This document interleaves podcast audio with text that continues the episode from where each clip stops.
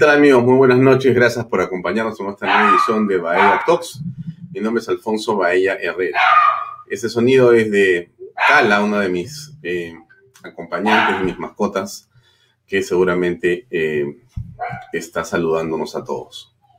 Bueno, a ver, hoy es un día creo que muy importante como los anteriores, en el sentido que la actividad eh, política y la actualidad de lo que está pasando en el país es sumamente preocupante.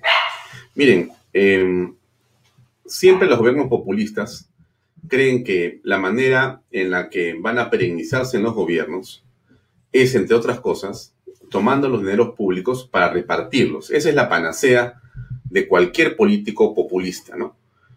Toma el dinero que nunca supo cómo se recaudó, que costó tanto tanto esfuerzo eh, justamente juntar y preservar y lo reparte a manos llenas. Y eso obviamente comienza a ser ahora el discurso del señor Pedro Castillo, del señor Guido Bellido Ugarte y compañía. Regalar la plata de los peruanos sin ningún tipo de orden o criterio y simplemente para tratar de ganar seguramente Ave Marías o para tener un espacio frente a la opinión pública para decir que están haciendo algo. Pero esto es realmente eh, muy, muy preocupante. Miren ustedes, déjenme compartir eh, la nota del diario El Comercio, ¿no? El bono que piensan ahora entregar, ya no a familias, sino a personas, dicen que es de 700 soles. Hace unos días era de 350 soles. No se sabe bien a quién se le va a entregar. Hoy día hablaban varios especialistas y economistas reputados en el sentido que el dispendio de dinero que se pretende hacer vía esta entrega de dinero es cerca de medio punto a un punto del PBI. Lo decía el economista González Izquierdo hoy en la mañana. No hay criterio. Es decir, la política económica del señor Franke, que es de la izquierda, de Juntos por el Perú, de Verónica Mendoza, es regalar dinero. Se ha pasado la vida entera postulando cómo debe ser la economía eh, del país y cómo debería ser manejada si es que alguna vez hipotéticamente llegaban ellos al gobierno. Y todo lo que se les ocurre hacer es regalar bonos. No hay reactivación. No hay trabajo sobre los temas esenciales que generen trabajo. Si, si alguien quiere que las cosas en el país cambien, la manera es generando empleo. No hay otro truco, no hay nada más eh, claro y concreto y no hay magia que hacer. Es con el trabajo y el trabajo es inversión y la inversión es confianza. Lo hemos dicho acá mil veces. No hay que saber de economía ni de política. Hay que tener sentido común. Eso es todo. Trabajo, inversión, confianza. No hay más que hacer. Y ese trabajo es dignidad dignidad para las personas, para la familia, autoestima, no el regalo de dinero. Pedro Castillo vuelve a equivocarse. Casi en todo se equivoca este hombre. Alguien dirá, no, es un mensaje político. No, no es un mensaje político.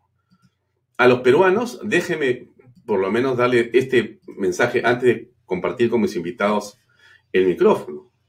Yo tengo la impresión que a los peruanos no les gusta que le regalen las cosas. Les gusta ganarse las cosas. Somos un país que ha avanzado sin Estado. Y la gente ha sabido hacer lo suyo a su manera, a pesar del Estado. Por eso la informalidad. Entonces ahora aparece el señor Castillo queriendo reinventar la pólvora, regalando dinero. Frank diciendo, este es el camino. Bellido, no son 350, son 700. Mañana que son 1000. No saben ni a quién se los van a dar. Lo dejo ahí porque creo que es un tema central dentro de las discusiones que todos tenemos que tener en casa. Porque esto que decimos acá, usted conversale en su casa también. Creo que es una manera de hacer, de hacer patria. Bien, paso a lo siguiente, que es lo central. Antes de que nos acompañe Carlos Galvez, hay un tema mm, eh, que tiene una actualidad de las últimas horas y que quería tocar por unos minutos, y es esto. Eh, a otro ministro de Estado, al de Cultura, se le ha ocurrido que quiere desaparecer eh, el Ministerio de Comercio Exterior y Turismo. cree que tiene que convertirlo en varias cosas. Y esto, por supuesto, ha traído como consecuencia un comunicado y la preocupación de muchas personas vinculadas al sector, por ninguna razón que no sea la de no permitir que se desmonte lo que sea durante décadas armado, ¿no es cierto? Entonces, eh, cerca de, creo que son dos exministros de siete gobiernos distintos han firmado ese documento que está usted viendo ahí en su pantalla. Es un documento extenso, importante por todo lo que dice el documento. Y entonces hemos querido invitar a una persona que ha sido viceministra de Estado y ministra de Estado y que ha escrito un libro sobre el tema de la marca Perú y el turismo en el país, que se llama Mara Seminario, para conversar con ella unos minutos para saber qué significa esto, si es verdad o qué está ocurriendo. Ya está con nosotros aquí Mara Seminario. Mara, ¿cómo estás? Buenas noches. Gracias por acompañarnos. Bueno, buenas noches, gracias por la invitación. Bueno, efectivamente, eh, ante la declaración del ministro de Cultura, Ciro Galvez, entonces los, los exministros eh, nos comunicamos para ponernos de acuerdo en expresar nuestra opinión. Ahora, este comunicado eh, tiene muchas cosas eh, importantes aparte de la información acerca de los logros técnicos del MINCETUR.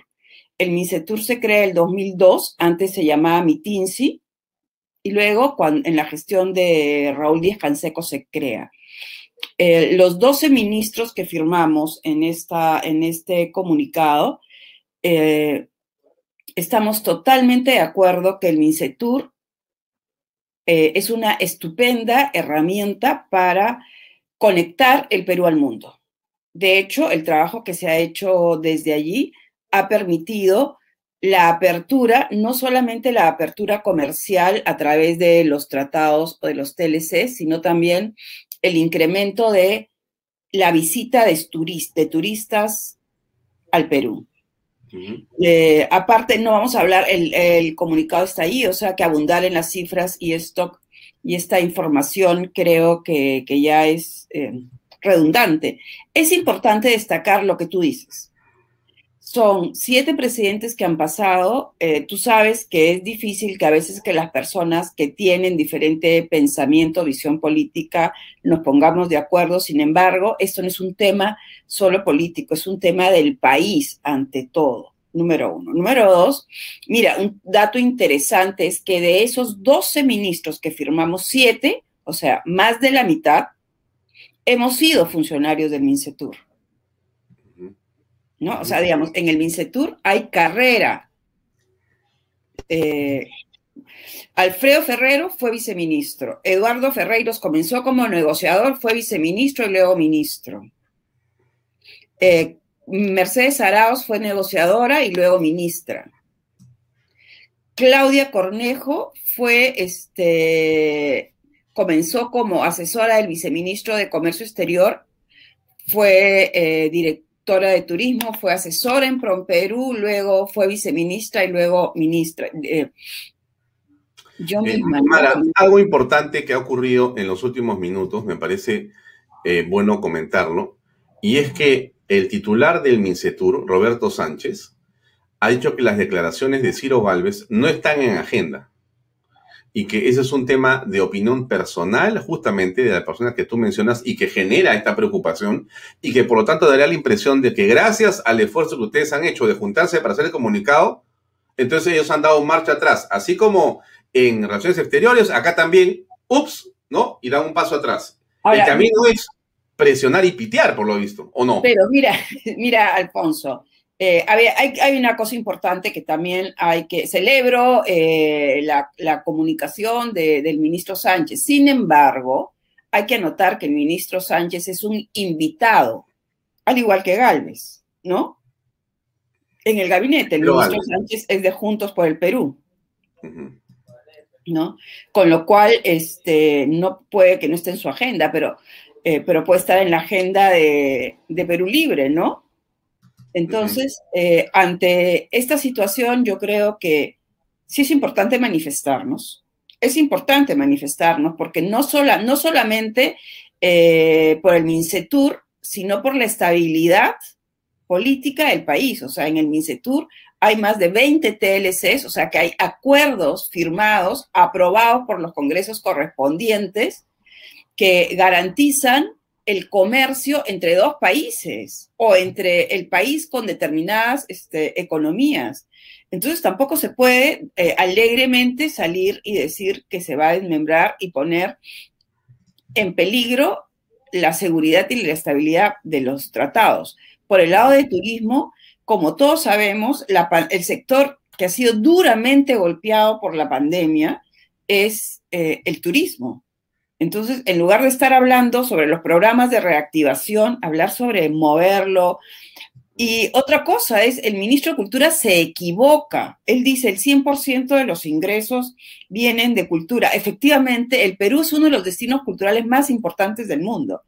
Pero una cosa es el recurso turístico que puede ser cultural o natural, porque con ese razonamiento, ¿y por qué el viceministro de Turismo no se va al Ministerio de Ambiente? Porque ahí también están los recursos naturales. Machu Picchu es un bien mixto, o sea, Machu Picchu son, es el santuario histórico de Machu Picchu, tiene 32 mil hectáreas y ha sido declarado patrimonio mixto, cultural y natural del mundo. La UNESCO lo ha declarado así. ¿Y por qué entonces no irnos al Ministerio de Ambiente?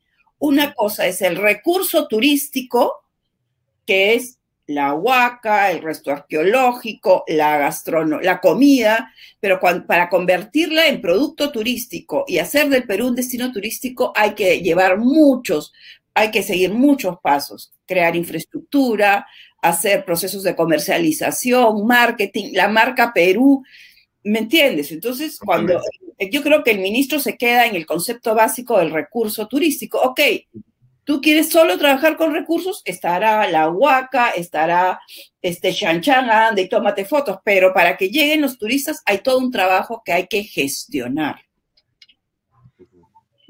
Bueno, Mara, gracias por tu tiempo, gracias por este esfuerzo que has hecho con estos eh, ministros de siete gobiernos. No sé cómo se han puesto de acuerdo. Siete presidentes. De siete presidentes, no sé cómo se han puesto de acuerdo, pero creo que sería, y que es un mensaje también, ese consenso, ¿no? Porque en un momento en el cual parece un país dividido, ustedes dan un ejemplo en los hechos.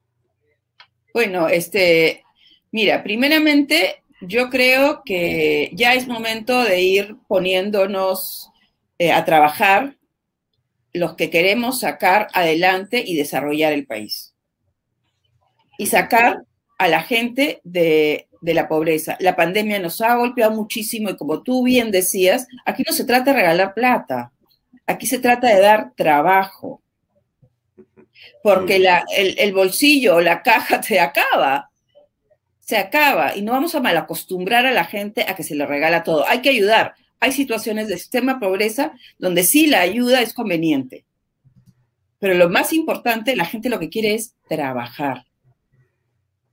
Eso es lo que la gente. Y el turismo es una estupenda herramienta para ayudar. Es absolutamente con un impacto microeconómico importantísimo. Y en lugar de estar pensando en, en cosas especiales y diferentes, hagamos que funcionen para que puedan, pueda haber más trabajo para los peruanos. Muy bien, gracias Mara, muy amable. ¿eh? Hasta otra oportunidad. Gracias. Gracias. Adiós.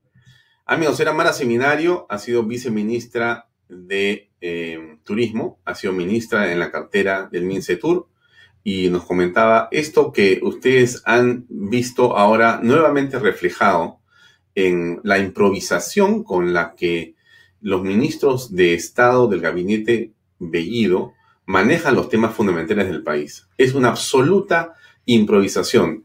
Dice una cosa uno, dice otra cosa otro. Ayer decía Bellido que estaba descartado Rodríguez Cuadros. Hoy en la mañana el presidente decía que ¿por qué lo van a descartar? Estamos analizando. La pregunta es, en realidad, no sé si la palabra es quién gobierna, ¿no?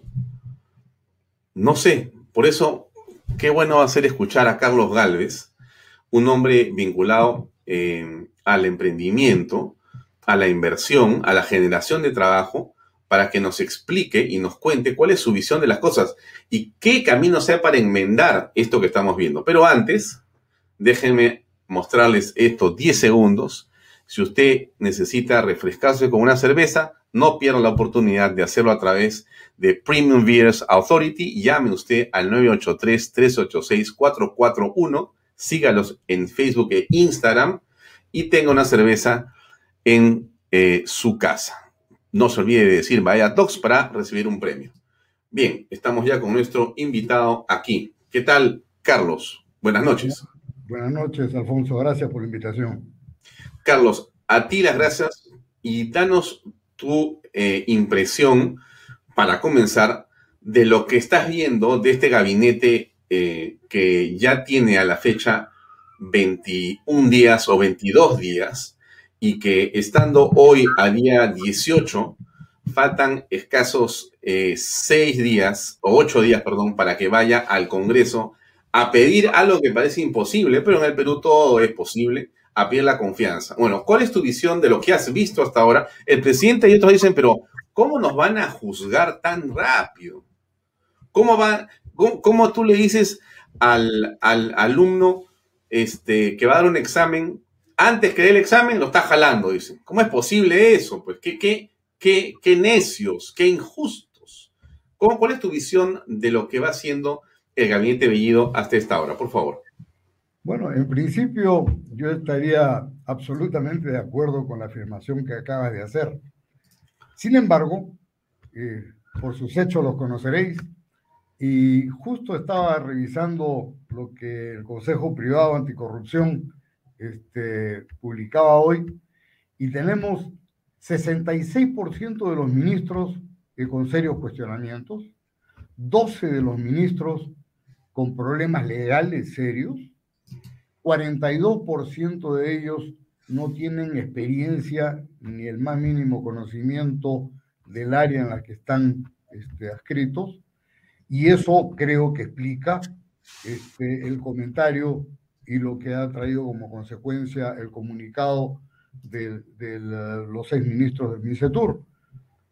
Se han ejecutado 86 designaciones para la alta dirección, de ellos 31 con serios cuestionamientos legales, 5 han tenido que salir, algunos en 72 horas, y este, pero todavía continúan 26. Entonces, cuando eso te ocurre en las primeras tres semanas, este, yo creo que has dado una, un examen anticipado de lo que son tus competencias, tus habilidades y tus posibilidades de manejar el gobierno. Eso es sinceramente terrible. Cuando tú tienes, este, por ejemplo, gente que no entiendo todavía por qué, este, eh, asume una cartera el ministro del Interior reteniendo eh, sus eh, condiciones de fiscal, cuando debía haber, eh, haber renunciado y su, renuncia debidamente aceptada. La, la, ministra del MIS queriendo todavía mantenerse cinco años más de licencia, este, cuando no debió haber siquiera sido aceptada en la plancha presidencial. Entonces tú ves que hay este, una serie de eh, condiciones, no voy a decir intelectuales, no quiero este, ni siquiera calificar las competencias. Estoy hablando del tema de valores. Gente que no tiene el más mínimo, eh, ni, siquiera conocimiento, ni sentimiento de lo que es un conflicto de intereses. Entonces, eh, eh, no tienen que demostrar buena o mala gestión. Simplemente están demostrando que ni siquiera son capaces de administrar este conflicto de intereses. En esas condiciones, te voy a decir por delante, yo tengo mis pensamientos este, políticos ciertamente eh, eh, más pegados a la derecha, pero mi, mi problema no es un problema de, de, qué cosa es lo que piense, puede ser perfectamente de izquierda. Lo que no puede ser es un sinvergüenza, lo que no puede ser un delincuente. Tú no puedes ser un eh, policía dado de baja por medida disciplinaria y estar de ministro de defensa. Esas cosas son inadmisibles. Por eso es que tengo que decirte que veo con muy buenos ojos, me parece una propuesta muy acertada la del defensor del pueblo, y me preocupa que desde el Congreso no le estén dando un eh, fast track, un eh, trámite rápido a las condiciones previas que debe tener eh, los individuos que conforman un gabinete antes de ser presentados al Congreso. No puede ser que el Congreso sea el último filtro y te pongan, yo lo puse en un artículo a la banda del Choclito, ¿no es cierto? Este, eh, prácticamente para que sea el Congreso quien diga que son impresentables le están dando el cargo de ministro de Estado a alguien que no hubiese sido admitido en ninguna entidad, ni siquiera en un ministerio, sin haber presentado un certificado de antecedentes policiales y un certificado de antecedentes judiciales limpio. No te hubieran aceptado ni siquiera para hacer la limpieza en el ministerio. Y a esos individuos los están poniendo de ministros. Eso no puede ser.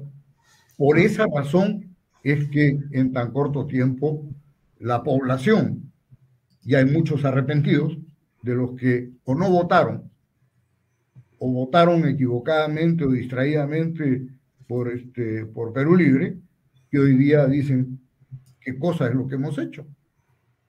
Mm. Bueno, a ver, hay varias lecturas sobre lo que tú dices, pero te preguntaría lo siguiente. Eh, el presidente de la República dijo hoy día, pero eh, yo estoy convocando a personas y hay que esperar que eh, hagan su trabajo para juzgarlos. Esa es una de las premisas del presidente. Él considera, por lo que hemos escuchado, de que prácticamente un cargo como ministro de Estado se le puede dar a cualquier persona, que solamente basta la buena voluntad y basta tener, digamos, eh, cercanía o alguna confianza del jefe de Estado para que entonces ingrese a ser ministro de Estado. Eh, da la impresión que no se necesita ningún tipo de conocimiento mayor. ¿Qué piensas al respecto? Bueno, la primera, el primer filtro, por lo menos es lo que yo he hecho cuando he tenido la responsabilidad de seleccionar personal, antes que averiguar qué sabe, lo primero que averiguo es qué valores tiene. Y eso es precisamente lo que estoy eh, demandando en esta conversación, que los miembros del gabinete tengan valores claramente demostrados.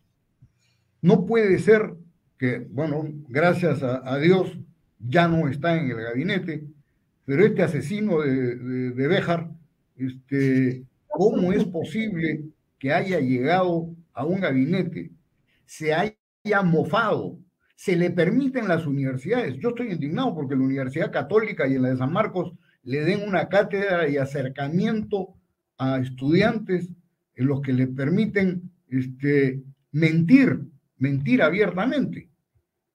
Y yo creo que lo que ha hecho, este, bueno, ciertamente no tendrá la hombría para reconocer que ha mentido, pero, este, pero ni siquiera las disculpas a las instituciones ofendidas. Por otro lado, no tiene por qué ser un especialista en algo para ser ministro de una determinada cartera. En eso concuerdo. Porque al final se trata de un manejo político. Algún conocimiento debes tener. No vas a ser este, neurocirujano para ser este, ministro de salud. Tienes que ser capaz de gerenciar y administrar debidamente la salud. Tienes que tener capacidad de comprender los, problemas y, dejarte asesorar debidamente. Y lo mismo ocurre en cualquiera otra de las carteras. Pero lo que no puede ocurrir es que sea gente que no tenga la mínima capacidad para comprender, por ejemplo, la importancia que tiene la gestión focalizada del comercio exterior y turismo, precisamente en un sector que tiene dos elementos principales. Uno, el de el aprovechamiento al máximo de eh, eh, nuestros eh, tratados de libre comercio para llegar a la mayor población y, al mayor PBI universal, ese es uno, y dos, que tiene el turismo, que es precisamente una fuente inconmensurable de demanda de mano de obra y de oportunidades de trabajo que tan venida menos está y que tanto requiere. Si vamos a, tratar de reactivar desde el lado, este, ¿cómo se llama?, de, la actividad económica, pues necesitamos la mano de obra. Y ahí yo quiero aprovechar, tú has dicho algo muy interesante antes de entrevistar eh, a Mara, eh, pero permíteme hacerte una pequeña corrección y es en el orden de las cosas. La primera obligación del, Estado, del gobierno, es generar confianza, porque generando confianza atraes inversión. Y cuando, has, eh, eh, cuando ejecutas la inversión, creas fuentes de trabajo. Ese, ese orden de las cosas es fundamental, que es lo que tiene que ver con lo que estamos precisamente hablando. La confianza, ¿quién te la da? Quien tiene valores. Por eso es que tiene que seleccionar para el gabinete gente que tenga valores. Ya después vendrán los conocimientos que tienen que ver con dónde focalizar y canalizar las inversiones para poder reactivar y mover el trabajo en nuestro país. Mm. Ya, ahora, eh, escuchándote, me parece que escucho a una persona eh, que piensa en el Estado de Derecho, que piensa en las instituciones republicanas, que piensa en, con lógica y con sentido común. Pero escuchándote, veo la imagen de Cerrón, Bermejo, Bellido y Castillo y veo un mundo paralelo que tienen un objetivo político, Carlos, que no es ninguna de las cosas que las que conversamos acá, ni el orden, ni eh, las instituciones republicanas, ni el sentido común, sino imponer una posición de dominio sobre el poder político para asentar un modelo socialista, comunista o de un autoritarismo como el que está presente en Venezuela, en Cuba, en Nicaragua, etc. Entonces, frente a eso, no importan las formas, lo que importa es el objetivo. Tengo el poder, me quedo con el poder y no escucho a nadie. Bueno, ¿cómo se enfrenta eh, la ciudadanía, ya que nosotros no somos políticos, pero sí podemos preguntarnos qué hacemos como ciudadanos? Porque la gente nos escucha ahora y decir, bueno, pero ¿qué se puede hacer, Alfonso? ¿Qué se puede hacer, Carlos? ¿Cómo hacemos para poder defendernos de estas personas? ¿Qué piensas? Mira, el lema eh, de Chile es por la razón o la fuerza. Y la verdad es que creo que nosotros debemos de tenerlo muy presente. Nosotros debemos hacer nuestro mayor esfuerzo por manejar las cosas dentro de esa institucionalidad republicana por la razón y los argumentos eh, que la constitución y las leyes nos permiten. Pero allí donde quieran forzar este, los límites de la constitución y las leyes, tendremos que poner la fuerza.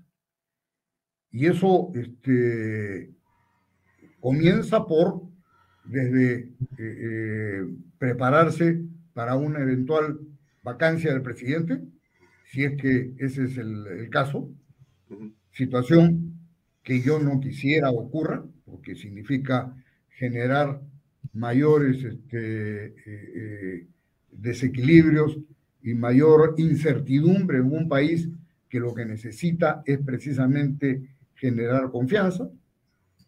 Pero si, si los que están tras esto actúan como termocéfalos y creen que habiendo logrado, no sé de qué manera, no estoy seguro, cerca de 40 mil votos de diferencia, creen que han ganado con una mayoría de 80, 90% y quieren forzar cosas, pues en esas circunstancias tendremos que actuar por la fuerza.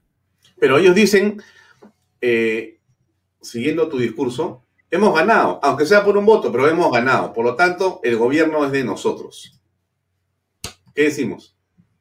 Que efectivamente el gobierno lo tienen, pero el gobierno es como una copa de cristal que te la entrego para que tú la lleves a buen puerto. Pero si yo veo que está corriendo peligro, que la vayas a romper, te la voy a quitar. no. Eh, claro, eh, ellos pueden pensar que no es una copa de cristal, que el gobierno es una oportunidad para poder quedarse con el país, porque donde ha ganado el comunismo, donde ha ganado el socialismo, históricamente, primero que no se han ido y segundo, solamente la pobreza ha sido la conclusión de ese eh, trabajo político. Aquí todavía hay mucha gente, eh, Carlos, tú has estado en la empresa privada muchos años y te pregunto entonces directamente como, como alguien que ha estado ahí, digamos, en diferentes foros. Hay muchos empresarios privados hoy día en el Perú que creen que no va a pasar nada grave, que el Perú es así, a veces se agita un poco, a veces es un poco, eh, digamos, este, tenebroso el ambiente, a veces se cargan las palabras en las redes sociales o en los medios, pero al final la gente se tranquiliza. Y en este caso, eh, como los congresistas quieren quedarse, y también el presidente, porque van a tener su sueldo cinco años, ¿para qué pelear y estar pensando en vacancias, en disoluciones de congresos, si pueden llevar la fiesta en paz por cinco años? Entonces, no va a pasar nada, tranquilo nomás. ¿Qué piensas tú? Y eso sería un profundo error. Definitivamente, a ver, lo que pasa es que tienes que poner las cosas en dos planos distintos. Cuando tú ves eh, una gestión empresarial, la primera este, responsabilidad del gestor empresarial es llevar su empresa a buen puerto. Y consecuentemente lo que tiene que hacer es, si se presentan eh, aguas eh, eh, difíciles y no aguas tranquilas, pues tendrá que capear el temporal y tendrá que ver la mejor manera de llegar a buen puerto.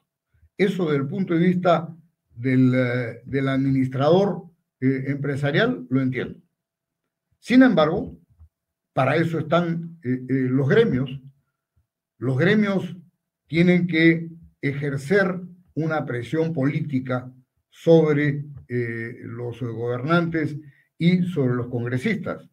Este, y allí es donde tienen que hacerle ver cuál es el destino al que están llevando al país y es inaceptable que, este, que no estén priorizando las cosas debidamente. Eh, los discursos son múltiples, ya no digo escopeta de dos cañones, no, acá hay múltiples. Un ministro dice una cosa, sale otro ministro de otra cosa, sale Pedro Castillo dice otra cosa y nadie sabe qué. Hasta esta mañana faltaban vacunas, ahora dicen que sobran, este, pero nadie sabe nada y no se, y no se entiende absolutamente nada. Lo que hablabas de comercio exterior, ayer un ministro de Cultura, o de las culturas, como le dicen ahora, este, eh, hace una afirmación, sale el, eh, este comunicado, y supongo que gracias a la presión de este comunicado han tenido que dar marcha atrás. Pero hasta este momento, por ejemplo, no definen el directorio del Banco Central y eso es algo fundamental. Ha habido una conversación con el doctor Velarde, este, pero ciertamente a él le tienen que dar la certeza que va a contar con un equipo este, de técnicos capaces que lo puedan apoyar en una determinada línea. Y tiene que tener al frente, quiere decir en el MEF, un equipo capaz de trabajar el complemento al sector monetario, el sector real, fiscal de la economía. Entonces, ahí tienen que sintonizar a una cierta altura de, conocimientos. Hablábamos de la posibilidad de tener gente que no sea especialista. Lamentablemente, en economía y finanzas tienen que ser especialistas, tiene que ser gente que sepa, no puede ser cualquiera. y estamos este, eh, eh, a la espera de llenar ese vacío. Ahora, en el mundo de la minería, en el cual tienes experiencia, porque has estado eh, en mucho tiempo dentro de una minería importante, pero además también en el gremio de la minería, ¿cómo aprecias el esfuerzo de este gobierno o ves también luces o signos de preocupación? Estuvo el señor Guido Bellido Ugarte en una zona minera complicada como es la de Apurímac y aparentemente apaciguó las aguas. Pero hace algunos días esas aguas se salieron nuevamente del cauce y parece que en las últimas horas han regresado. De repente estoy hablando de cosas que no son, pero tú estás en contacto con los actores mineros en general. ¿Cómo aprecias lo que pasa en el sector en este momento? Bueno, felizmente yo no tengo ninguna responsabilidad en ninguna compañía directamente. Por lo tanto, este, puedo hablar con toda libertad. Este, el señor Guido Bellido, en realidad, es un incendiario que él ha sido quien ha estado activando desde el año 2015 este, eh, estos conflictos en el corredor minero del sur. Eh, y hoy día pretende actuar de bombero para las, para las cámaras. Eh, ha ido, dijo que tenía un acuerdo temporal de 60 días, pero aún siendo el, incendiario promotor, eh, actuando de bombero hoy, no lo han acatado, no le hacen caso, y en 15 días ya teníamos conflicto de nuevo. Entonces, este, ahí hay un problema. Y creo que el problema mayor es un problema de desconocimiento se escucha hablar de tantos lugares comunes. A mí la verdad es que me ha preocupado y, no debiera mencionarlo porque no, no es parte del, del, gobierno en teoría, pero este señor Cerrón vuelve a insistir a estas alturas del partido que las empresas este, pagan el 30% para el Estado y se llevan el 70%. Este, para empezar, ni siquiera está informado el pobre hombre este este, y hay que informarle. Eh, no puede ser eh, que, que, no sepa que a estas alturas, con los precios que hay, el Estado está recaudando el 57% de la, de la renta generada.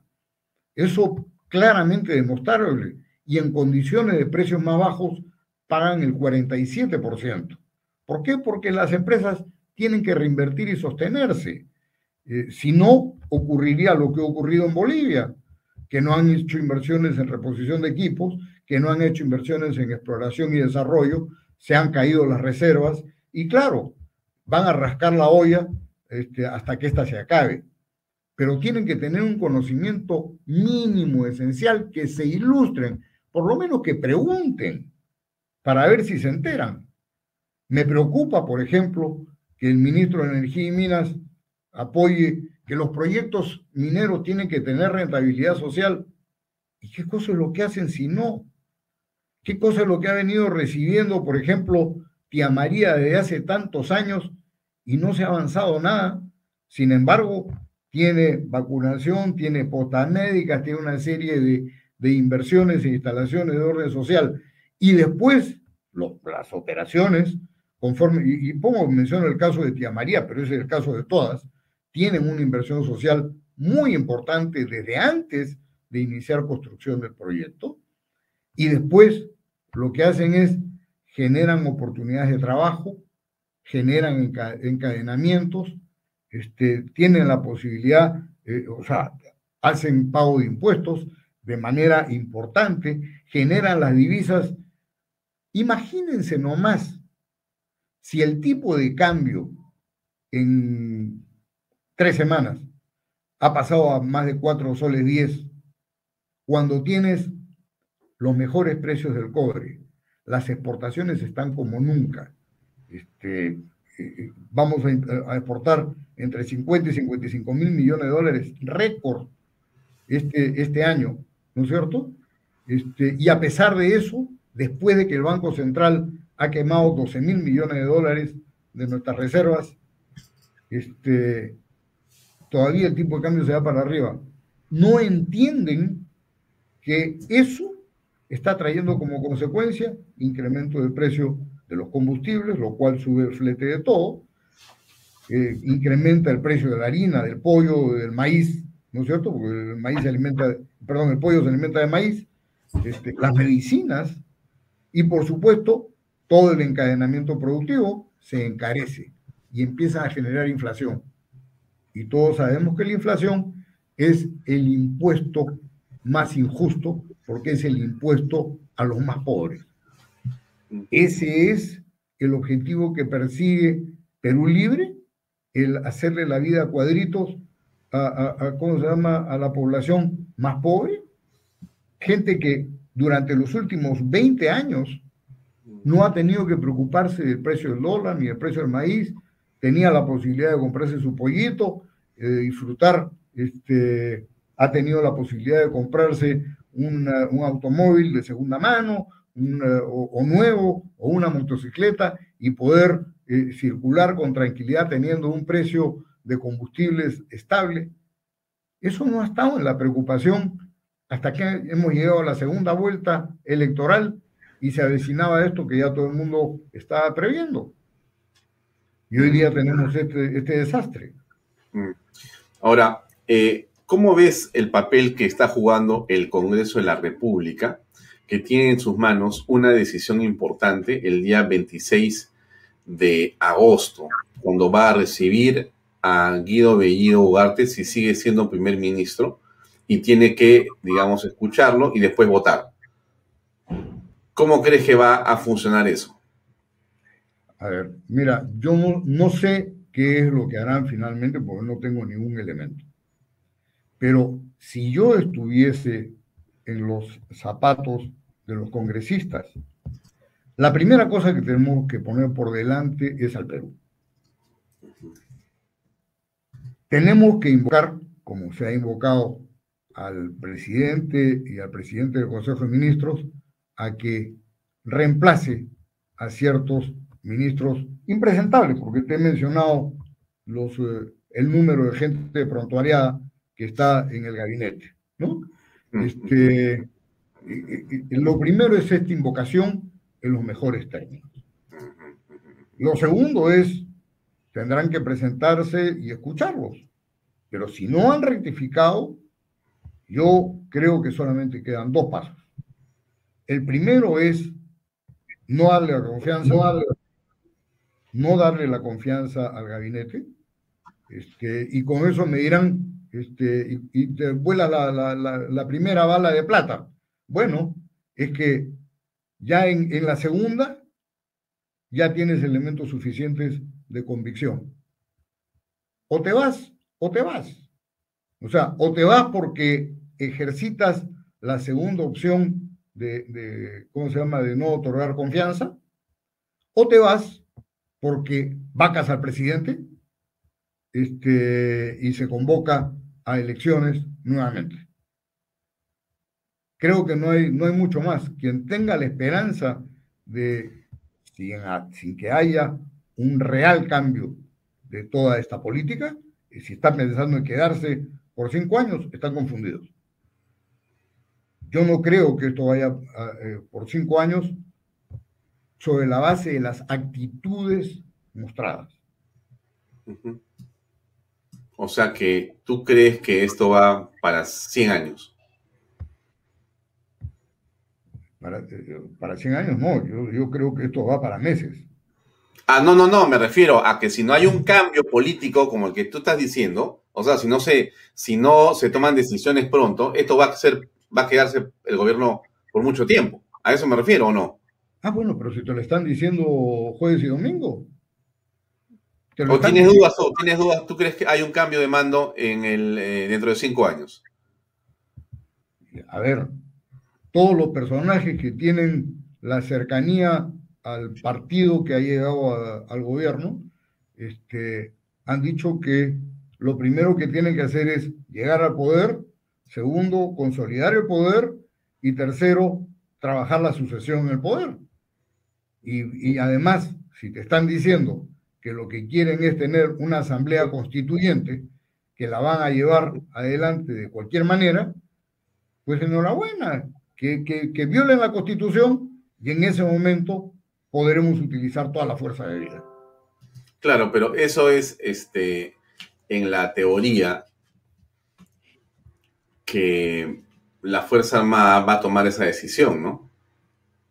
Pero ya, no, no, no, te, pregunto, porque si ya hemos, ya hemos tenido, Carlos, una situación de vulneración de la Carta Magna flagrante, como lo ocurrido el 30 de septiembre del año 2019, con el golpe de Estado de Martín Vizcarra, y la Libiac cercó el Congreso y, y consolidó el golpe de Estado, eh, ¿por qué no podría pasar una cosa parecida nuevamente? Mira, este es lamentable que haya ocurrido los sucesos del 30 de septiembre del 2019. Eso es, una, eh, es un episodio del cual todos los peruanos debemos de tomar lección. Deploro que el Tribunal Constitucional haya avalado eh, eh, el estropicio que este señor Vicarra ejecutó. Y peor, que los eh, miembros de la Fuerza Armada se hayan dejado tomar esa fotografía que en realidad consolidó lo que este eh, individuo había hecho. Eh, es lamentable. Sin embargo, no pierdo las esperanzas que en este momento, además con los vejámenes que ya viene sufriendo la Fuerza Armada y Fuerzas Policiales, este, tendrían que ser masoquistas para soportar que, se perpetúen en el, poder.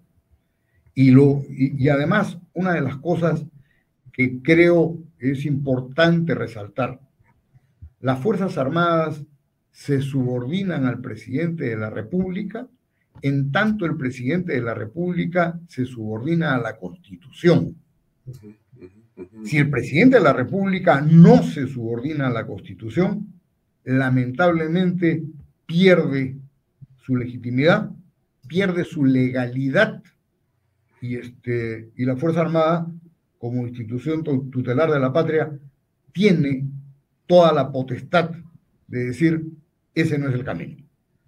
Y ahí nomás lo paramos.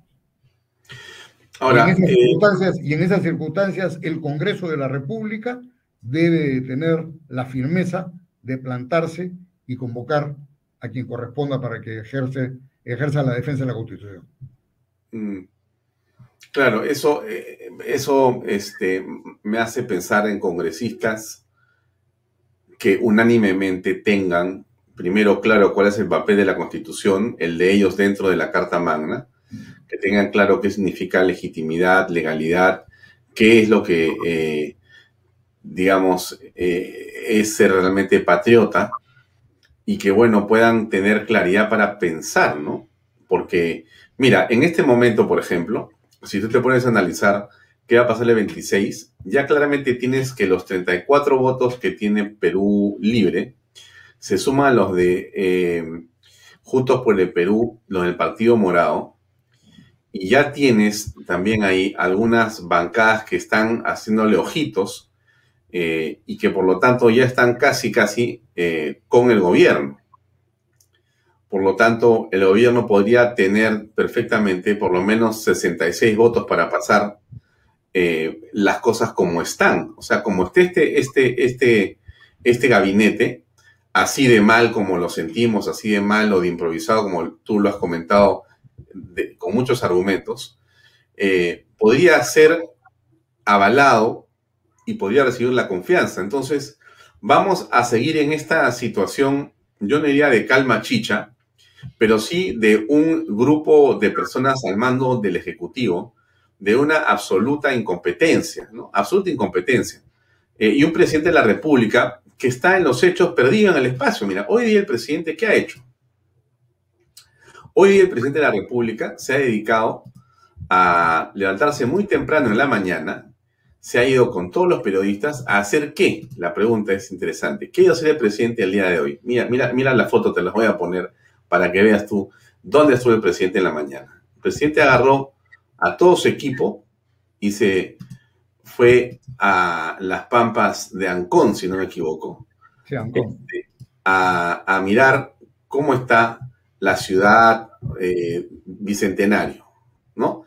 Él quiere hacer ahí, eh, o le han dicho que se va a hacer tal o cual cosa, y ahí estuvo feliz, caminando por las lomas, mirando cómo va a hacer esto, cómo va a hacer lo otro, contando dónde van a estar los carros, las casas, los puentes, ¿no? Y no, no hay vacunas, ¿no? No hay vacunas, ¿no? No hay trabajo, ¿no? No hay directorio de BCR, ¿no? Los ministros se pelean entre ellos porque uno quiere disolver el ministerio del otro, ¿no? Este, no hay canciller, ¿no? No hay un plan este, para eh, gobernar, ¿no? Entonces, bueno, es la pregunta que yo, que, yo, que yo te hago, pues, ¿no? Esto da la impresión que va a ser así. Pero esto lo que ha traído como consecuencia también es que el, dólar sigue subiendo, Carlos, y de manera inercial la población con menos ingresos se perjudica porque los precios de muchos insumos están en dólares. Al subir el precio, tienes que subir los precios al final que van a la, a la gente, como en corriente. Y todo se convierte en un desastre. ¿No será el plan ese, más bien? Puede ser, puede ser perfectamente el plan. Este, yo la verdad es que aspiro, eh, me imagino, ojalá Dios quiera, algunos congresistas tengan el, patriotismo suficiente como para entender eh, que así vamos a perder cinco años más, cuando menos, y que el retroceso al que va a estar expuesto la población, que sus urgencias no son de una semana ni de un mes, son para ayer. Gente que está precisamente en las lomas de los cerros o en los cerros y que no tiene las facilidades este, ni cómo solucionar el problema. Y no es una población que tenga este, actitud mendicante, todo lo contrario. Lima tiene 10 millones de habitantes, la mayoría de ellos migrantes, migrantes de muchas eh, eh, regiones del país, pero que tienen eh, el emprendedurismo en las venas. Ellos están trabajando denodadamente por sacar a sus familias adelante, por educar a sus hijos, por alimentarlos debidamente, no quieren un bono, quieren una oportunidad de trabajo, quieren tener un mercado en el cual poderse desempeñar y desarrollar. ¿Tú crees que la gente que esté en Gamarra o los que están en Villa El Salvador en sus talleres o los eh, fabricantes de calzado en Trujillo, por mencionar algunos, este, están a la espera de un bono de 700 soles? Ellos lo que quieren son oportunidades de trabajo y ellos no lo van a permitir. ¿Tú crees que los transportistas quieren migajas? Ellos quieren tener su oportunidad de trabajo, ellos quieren dignidad, son gente digna. Y muchos eh, de estos políticos creen, y esa es la ofensa, que los congresistas no van a permitir que se consolide, es esta de maltratar la dignidad de los peruanos. Ningún peruano digno está dispuesto a aceptar esto. Mm. Bueno, pero ahí entramos a un tema que es, eh, yo creo que central en esto, que tiene que ver con las dádivas, ¿no? Con la manera como el gobierno considera que puede gobernar, que es regalando el dinero de todos los peruanos. Lo ha hecho Vizcarra de una manera irresponsable, absolutamente, porque eh, hasta el día de hoy se siguen esperando los bonos que prometió Vizcarra. O sea, imagínate, ¿eh? ya no es Agasti, sino Vizcarra, ¿no? Que prometía a manos llenas y de esa manera eh, mentía, mentía, ¿no? Porque hacía creer que había una generosidad, una falsa generosidad de su parte. Pero ahora estamos en lo mismo. Mira, no hay política económica, este Carlos. No existe una... Tan, así es que el directorio del BCR no se ha nombrado, siendo un tema central. ¿ah? Y todo esto lo único que hace, insisto, es subir el dólar y por lo menos generar una desconfianza que siga acentuándose en el país, ¿no? Ese es el problema. Entonces, eh, ¿qué esperaríamos que el presidente pueda hacer de aquí al 26? ¿Qué, debería ocurrir? Si no cambia Guido Bellido, Ugarte, ¿qué va a pasar entonces? Porque Frank va a seguir regalando. Entonces, caballero nomás. Tendremos que comenzar a pensar en que el Congreso podrá comenzar a censurar uno por uno a los ministros. Te repito, si el Ejecutivo no hace su autocontrol y no toma sus propias medidas correctivas, tendrá que ser el Congreso quien tendrá que, eh, que convocar, tendrá que hacer ver a los eh, congresistas que tengan dignidad y que tengan capacidad de comprender que los peruanos no están este, dispuestos a recibir dádivas, sino a tener oportunidades de trabajo, de desarrollo este, para ellos y sus familias. Y eso es lo que tiene que hacer. Por eso es que te digo que este 26, si no se enmienda las condiciones, las características de este gabinete, lo primero que tendrá que ocurrir es, sin este, muchas medidas, este, eh, eh, eh, sin medir mucho, lo que hay que hacer es no dar la confianza, pero inmediatamente, si uno no llega a dar la confianza, tiene que preparar las condiciones para la vacancia.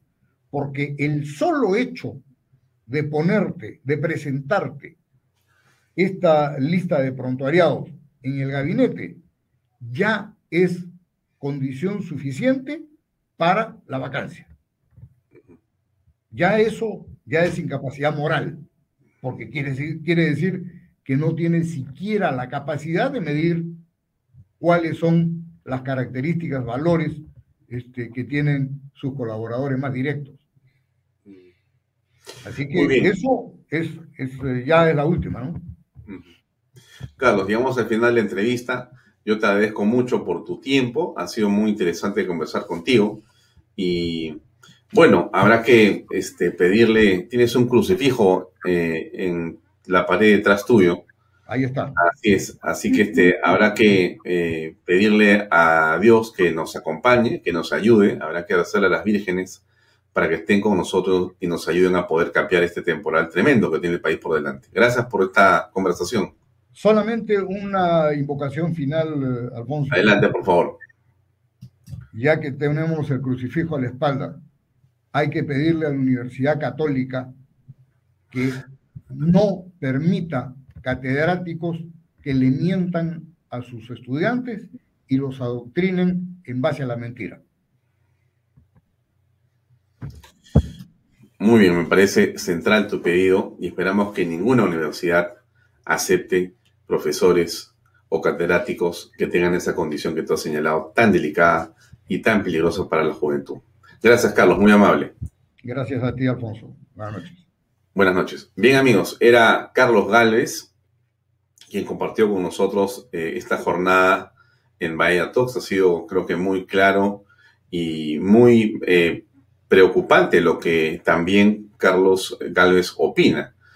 Eh, no es con el ánimo de aterrorizar a nadie, no es con el ánimo de asustar, pero sí es con la voluntad, creo yo, de prevenir, de que entendamos los peruanos la situación de gravedad eh, y de límite al que estamos llegando con el gobierno del señor Pedro Castillo y compañía.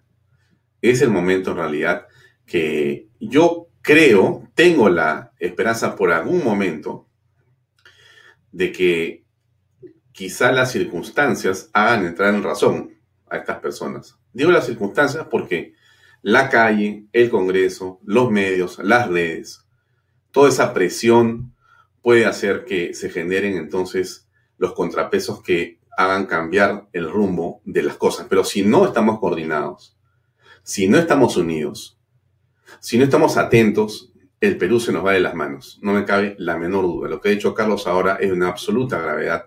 Lo que ha contado Mara Seminario al principio también. Les agradezco mucho, como siempre, por su compañía. Acá está mi auspiciador, Premium Bios Authority, tu bar de cervezas premium donde estés. Pedidos al 983 386 441, diga la palabra Bahía Talks y le van a dar un obsequio. Gracias por acompañarnos. Mañana estamos con la presidenta de la Comisión de Constitución. Es un tema central, central. Mañana vamos a conversar con Patricia Juárez de Fuerza Popular, porque esa comisión tiene entre sus manos quizá uno de los papeles más complejos, más difíciles y más trascendentes de la historia política de este tiempo. Vamos a conversar en extenso con Patricia Juárez mañana aquí en Vaya Talks. Gracias por acompañarnos, amigos. Nos vemos mañana a las 7 en punto por Canal. Buenas noches.